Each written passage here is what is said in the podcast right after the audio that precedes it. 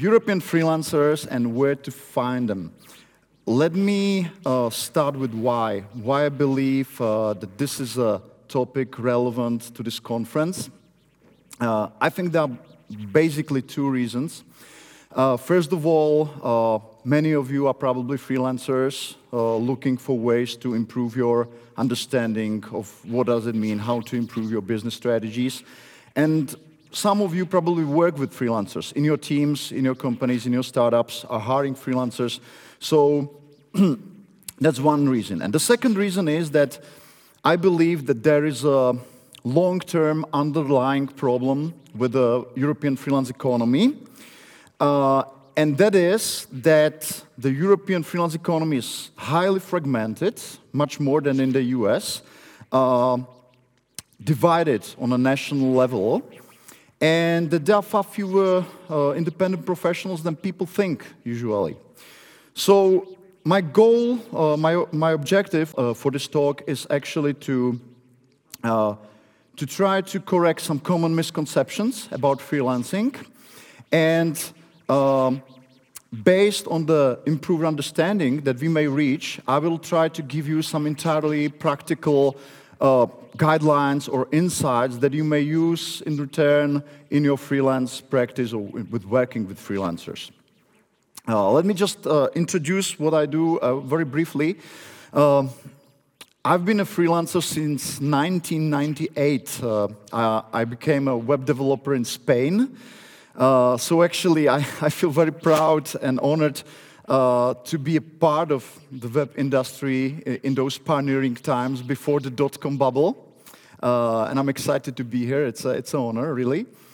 And well, gradually my focus shifted towards supporting other freelancers. So I became a business consultant. Uh, then in 2005, I founded the Czech freelance community. Uh, uh, currently, one of the largest and most active in Europe. We support over 200,000 Czech freelancers in their business. And in 2012, we founded the first freelance think tank in Europe, meeting in Prague and other cities, as well as online these days. And uh, in 2017, I, I, wrote a book uh, about freelancing. It was later translated to English. It's called The Freelance Way. And that was really a pivotal moment for me because uh, making the transition, making the translation, actually like made me way more concerned about the issues of the European freelance economy, something I, I was not really too focused on before. And it led me to found my latest venture in 2020, the Freelancing EU, uh, a pan-European freelance community that we are now trying to develop to support freelancers all across the continent. So let me begin with this, uh, with this misconception. As you can see, uh, uh, I've been dealing with freelancers and freelance work all my professional career. I'm a freelancer. I, I work with freelancers as a business consultant. I'm a community organizer, writer, a researcher. So this talk would be both based on, well, hard facts, uh, hard data about freelance economy, as well as hard realities of doing freelance work. So I hope you will enjoy it and you will have some takeaways from it. So let me, let me begin with the first uh, misconception, a really easy one, uh, that the self-employed is basically the same as a freelancer. Now, this is very often mentioned in the generic media. Uh, and it doesn't work uh, on at least two levels. Uh, first of all, uh, these two terms are completely different in their nature. A self-employed is a legal status in most countries, while freelancing is basically certain approach to doing business. It's not universally defined, it's totally informal, but it already tells us something about about the nature of the business itself, because we, we may understand it that it's probably an individual, like working freely on a, on a market and, you know, with some publicly declared, declared expertise or profession. And the second level where it doesn't work is that these are basically two independent groups of each other and uh, uh, they overlap quite a lot, but they are different. So you have, for example, self-employed who cannot be uh, uh, tagged as freelancers or would not identify as one. So this would be, for example, uh, uh, self-employed who employ other people. I have a client, for example, and she employs at least 10 other, other people as employees. So uh, she also presents her business as a small business under a brand, despite being self-employed. So when you meet her and her business on a free market, you would take it as a company probably. And there are also self-employed who are so-called misclassified employees. This is a highly debated hot topic uh, among policymakers these days because these are people who have the official formal status of the self-employed but who are actually working for a single client or a single company and that company treats these self-employed basically as employees. So there is this ongoing policy debate whether, for example, Uber drivers should be protected as employees or not, or whether they should be classified as such. I won't go into that topic today, but it's quite important and it's, and it's, and it's moving, it's growing. Uh, on the other hand, most freelancers have the self-employed status, but some don't. So for example, you have freelancers who run their business as a limited company or who are invoicing through someone else. So for example, they may be invoicing through an invoicing company or the parent sometimes, or partner. Now this is definitely not recommended, but it happens sometimes. And there are also freelancers who don't have the status of the self-employed because they may not be required to, to have one under their local conditions, local laws. So for example, they only file some one-off income without, without the status. So as you see, uh, there is an issue with defining freelancers and uh, although it may look like a totally theoretical one, it actually influences very strongly the way we talk about the freelance economy. As I will explain in my second misconception, but before I just uh, want to show you this quick reality check. I have one in each misconception. There is a great uh, report by IPSE in the United Kingdom um, that states that, that there were 14% of the self-employed in the UK workforce and freelancers uh, they openly admit that there is no official uh, standard or universally accepted definition of freelancers in the UK. So they define them as basically as qualified workers without employees, uh, working in a range of managerial, uh, professional, and technical occupations. And they found out, doing this, doing this estimate, that basically half uh, of the self-employed are freelancers. So just to show you how, how it relates to a real-world data, the, the, first misconception. The second is related strongly to this, to this problem with the definition, because uh, some of you may be reading articles about the so-called future work. It is a hotly debated topic because as we all see, the world of work is changing. And I often read this claim that freelancers make up one third or over one third of the labor market. It's really very often mentioned. And I would like to dispute this and show you how it happens that, that, that this statement is often quoted. And for this reason, I would like to show you three uh, um, estimates based on different definitions of the freelance work. And the first and the most quoted one is uh, uh, by Upwork. They are doing annual reports, and they, uh, they basically claim that 36% of 59 million of Americans are doing freelance work, which is, which is a huge number. So when you actually go into the report and look how they define a freelancer, uh, I will quote them to be precise, they define freelancers as individuals who have engaged in supplemental, temporary, project or contract-based work within the past 12 months. So at the first glance, it look, looks okay until you realize that having uh, only a tiniest income apart from, I, would say, regular employment would make you a freelancer in their view.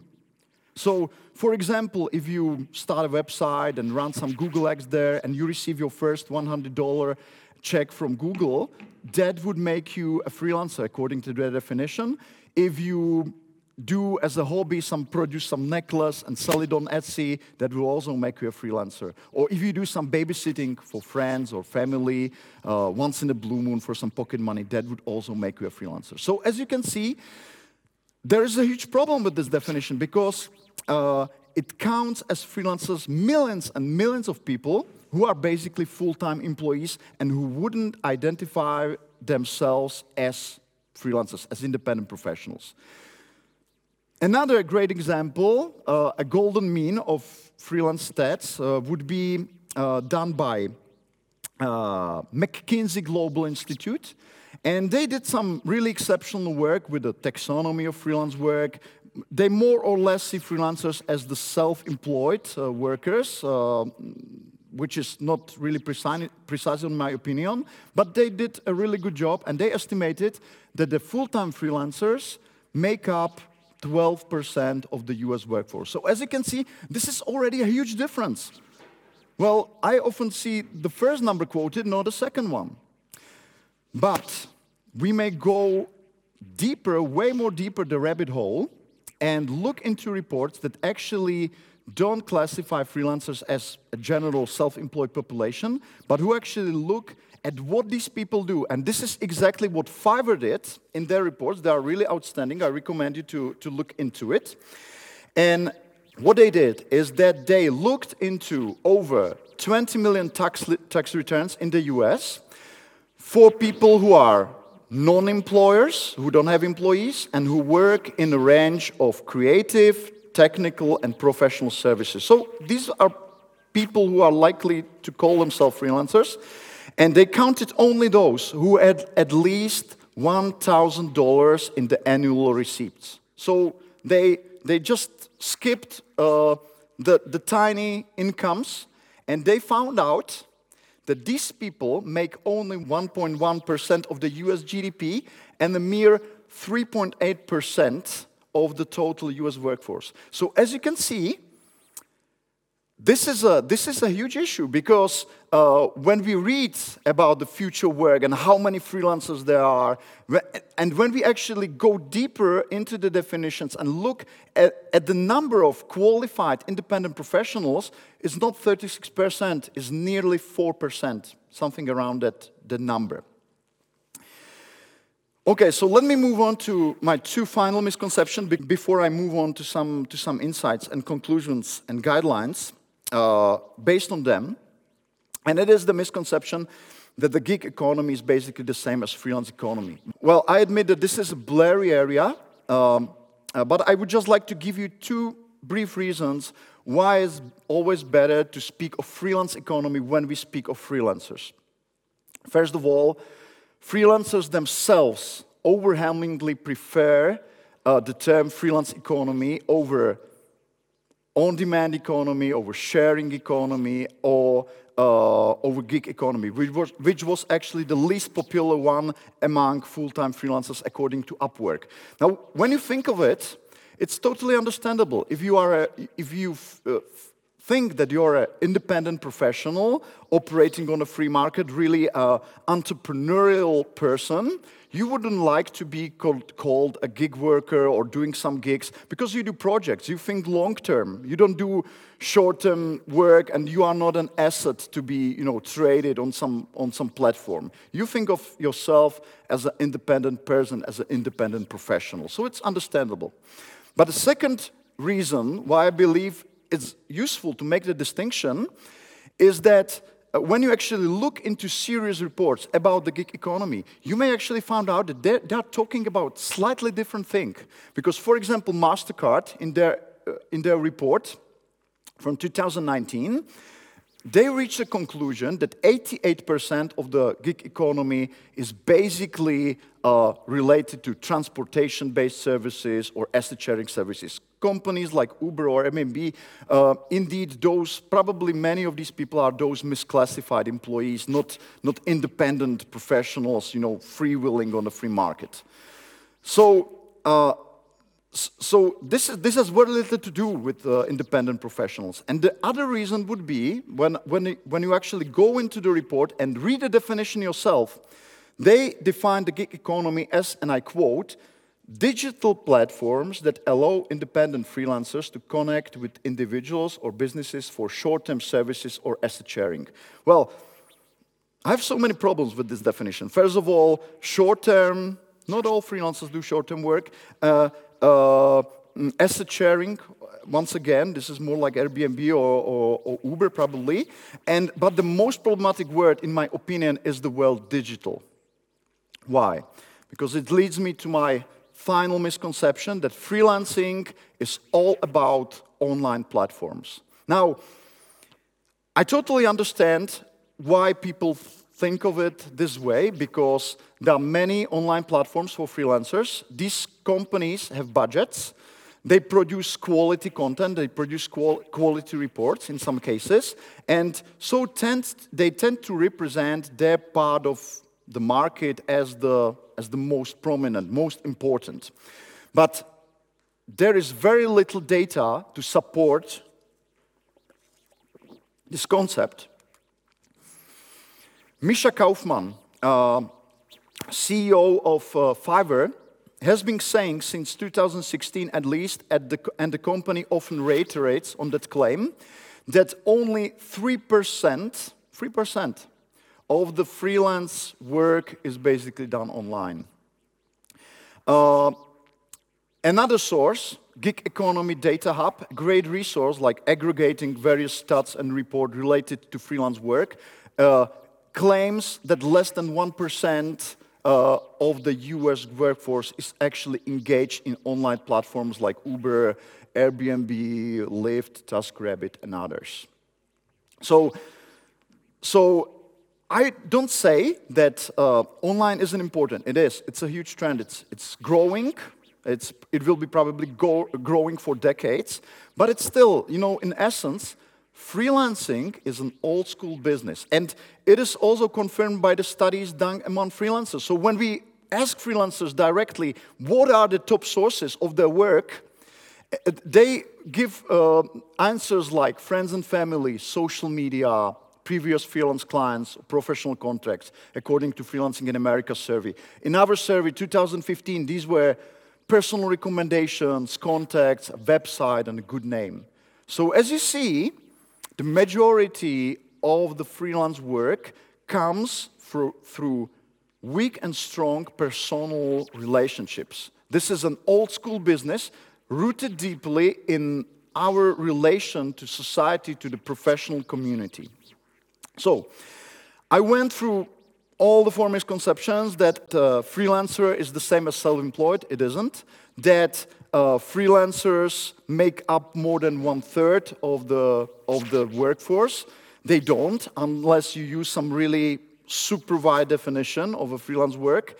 Uh, in reality, is way way lower uh, that a freelance economy is basically the same as gig economy. Uh, it's debatable, but uh, I wouldn't agree with that. And the final one, that freelance work and freelancing is all about these online platforms that we often read about. It is not. It is the most of it happens really uh, among us as freelancers.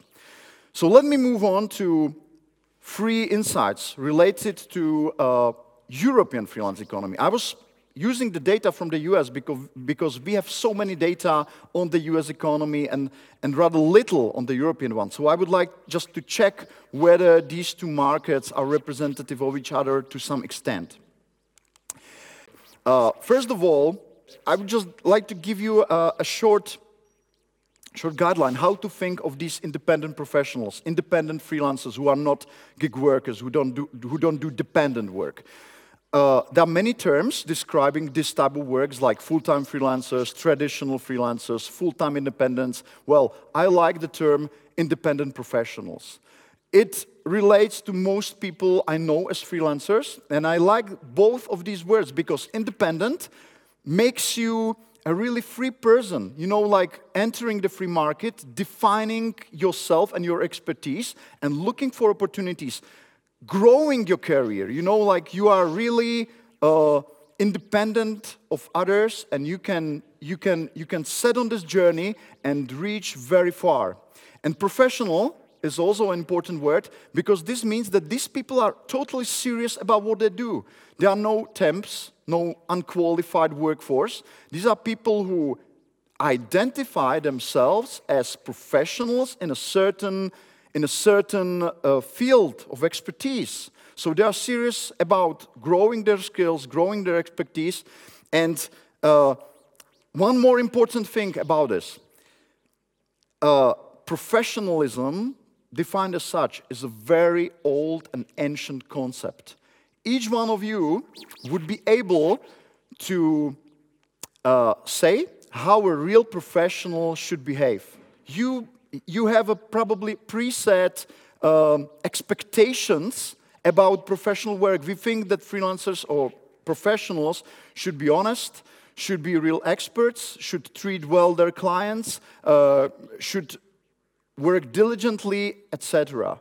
This concept goes very back, very long back in time. There were independent professionals in ancient Rome around the period of Roman peace. And these people had basically the same requirements for success as independents. Because, for example, they had to be experts, they had to produce quality work, they had to find new clients and manage well the relationships with, uh, with their clients. They have to be able to find helpers and find good helpers in order to support their, their long time careers. They had to manage well their finances in order to set prices well, make profit, and, and, and create reserves. So the idea of these independent professionals is really ancient, it's really old. And although we use new technologies, in essence, the free, freelancing as, it's, as it is remains a very conservative way of doing business. Now let's move on. Uh, well, uh, to my reality check here, I selected this slide from a report by MBO Partners from State of Independence in America. Very nice report, uh, quality one. I highly recommend it. And uh, I like this slide because it shows that uh, the older generation cohorts, uh, like baby boomers, earn on average way more than younger ones, than Generation X, my generation, and then millennials. So once again, we have this picture of people who are really serious about what they do. They think long term. They are not sprinting for quick profits. They are building their independent, standalone businesses. They are growing their clientele. They are growing their skills. Uh, uh, they are getting better at doing business. And over a long time period, they earn way more. So this is what I mean when I talk about, about independent professionals. Uh, uh, MBO uses a different term. They, they call them full-time independent workers, but it's basically the same. Now, let me move on to, to, this, uh, to, to, to, the deeper insight about the European freelance economy. Now, this is a tricky area because we have very little data to actually, to actually uh, study it, but luckily, there is a great report sponsored by Eurofound, and that report uh, is basically about uh, self-employed population, but it also tells us something interesting about freelancers in Europe. And this is where we are moving to some, some, some practical conclusions. Uh, first of all, there were 222 million of the people in the UA workforce, and there were 40% uh, or 20, uh, 32 million of the self-employed. Once again, you, you see it's pretty similar as the UK number. And the report actually used some pretty smart questionnaire to divide these self-employed into five independent clusters. Uh, the first cluster was stable own account workers. The second were uh, employers, so self-employed who actually employ other people. That's what I was talking about in, in my first misconception. Third were small traders and farmers. Uh, fourth were uh, vulnerable, and fifth concealed. So probably misclassified workers. Uh, when you actually go into the report and read these descriptions, you may actually find out that the stable own account workers seem to be a great representation for freelancers because they define them as, and I quote, Nearly all like being self employed and do not find it hard to bear the responsibility. The bargaining power of the self employed in this cluster is strong, as they are very likely to have more than one client and can easily find new ones. Almost 90% are able to take time off at a short notice for private matters. So this, this looks like a freelancer, the way I described it.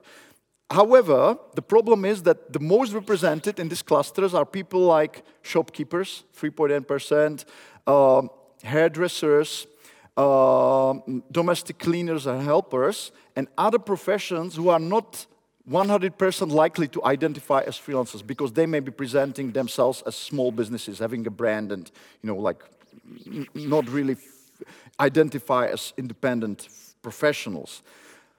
Luckily, the report also states that 9% of the, of the self employed in Europe identified as doing freelance work, or full time or part time, it doesn't matter. Uh, so we, make, we can make a conclusion here that the number of freelance self employed people in Europe can be roughly estimated between 1.2 and 3.8 percent. Once again, you see a pretty nice correlation to the conservative estimate given by Fiverr in the US.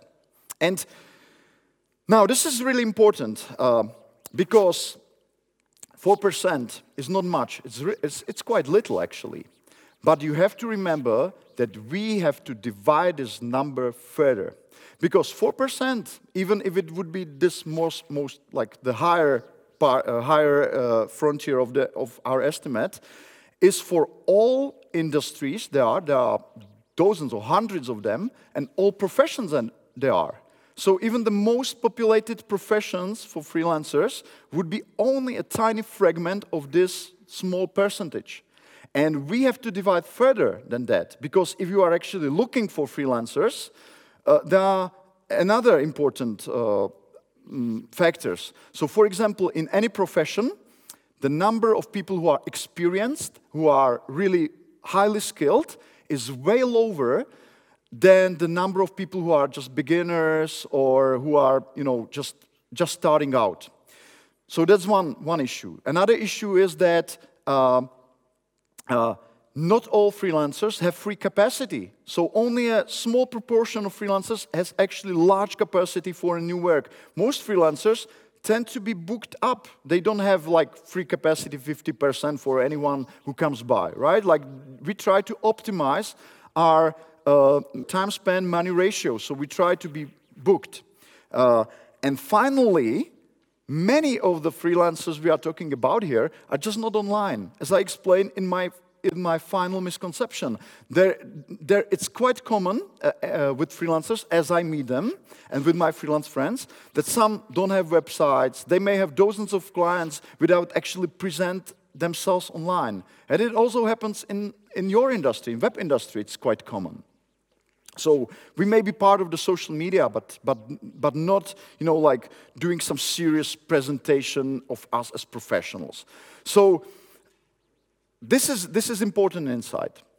And let me move on to my third insight here uh, about European freelance platforms, like where to find European freelancers, because this is, this is one of the crucial points of my, of my talk here.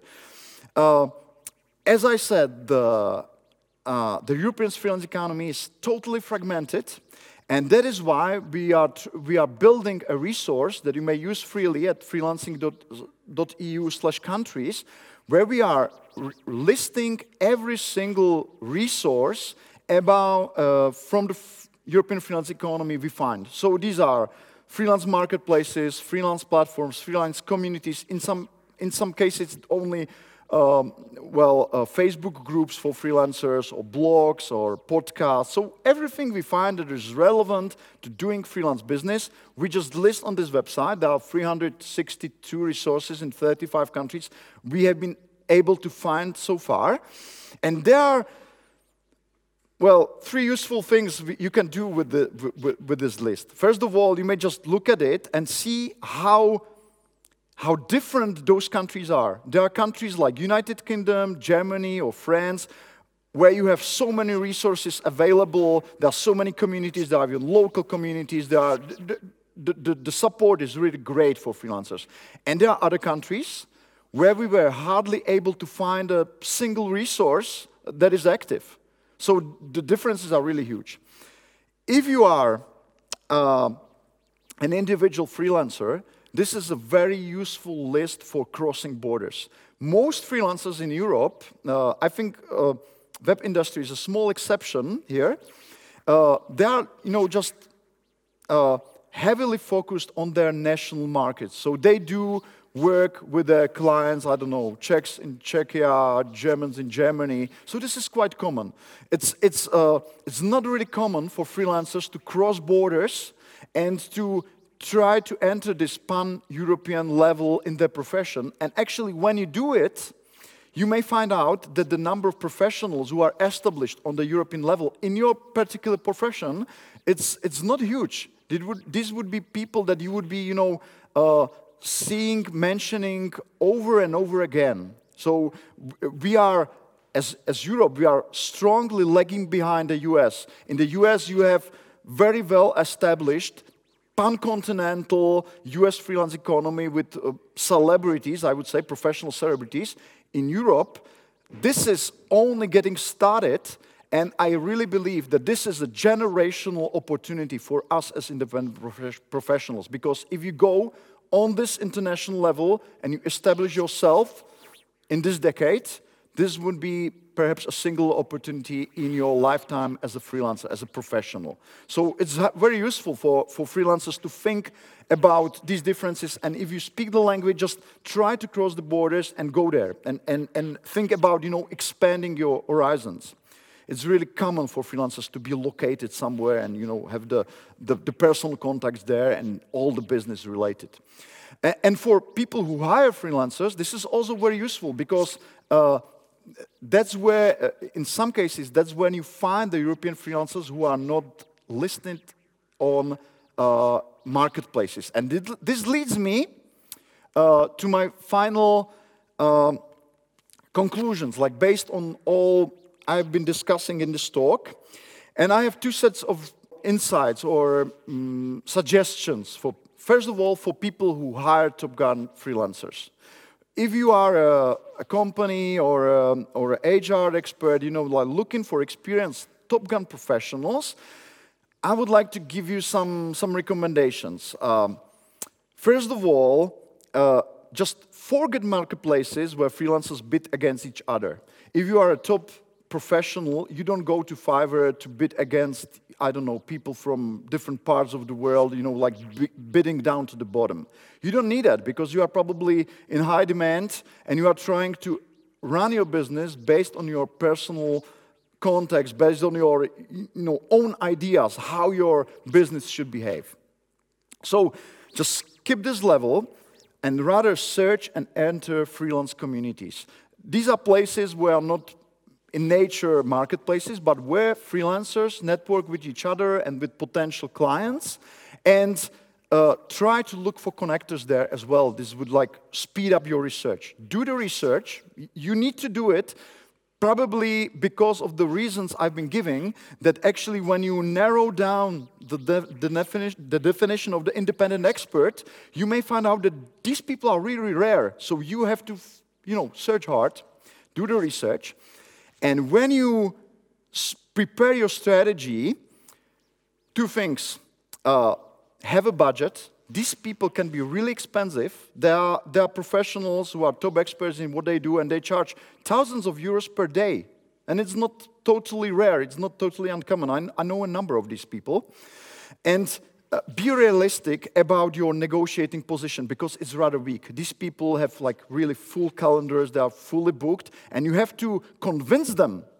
You have to convince them that you are relevant to their vision of their career, of where they are going as independent experts. So these people, they are, they are really, they are strong personalities.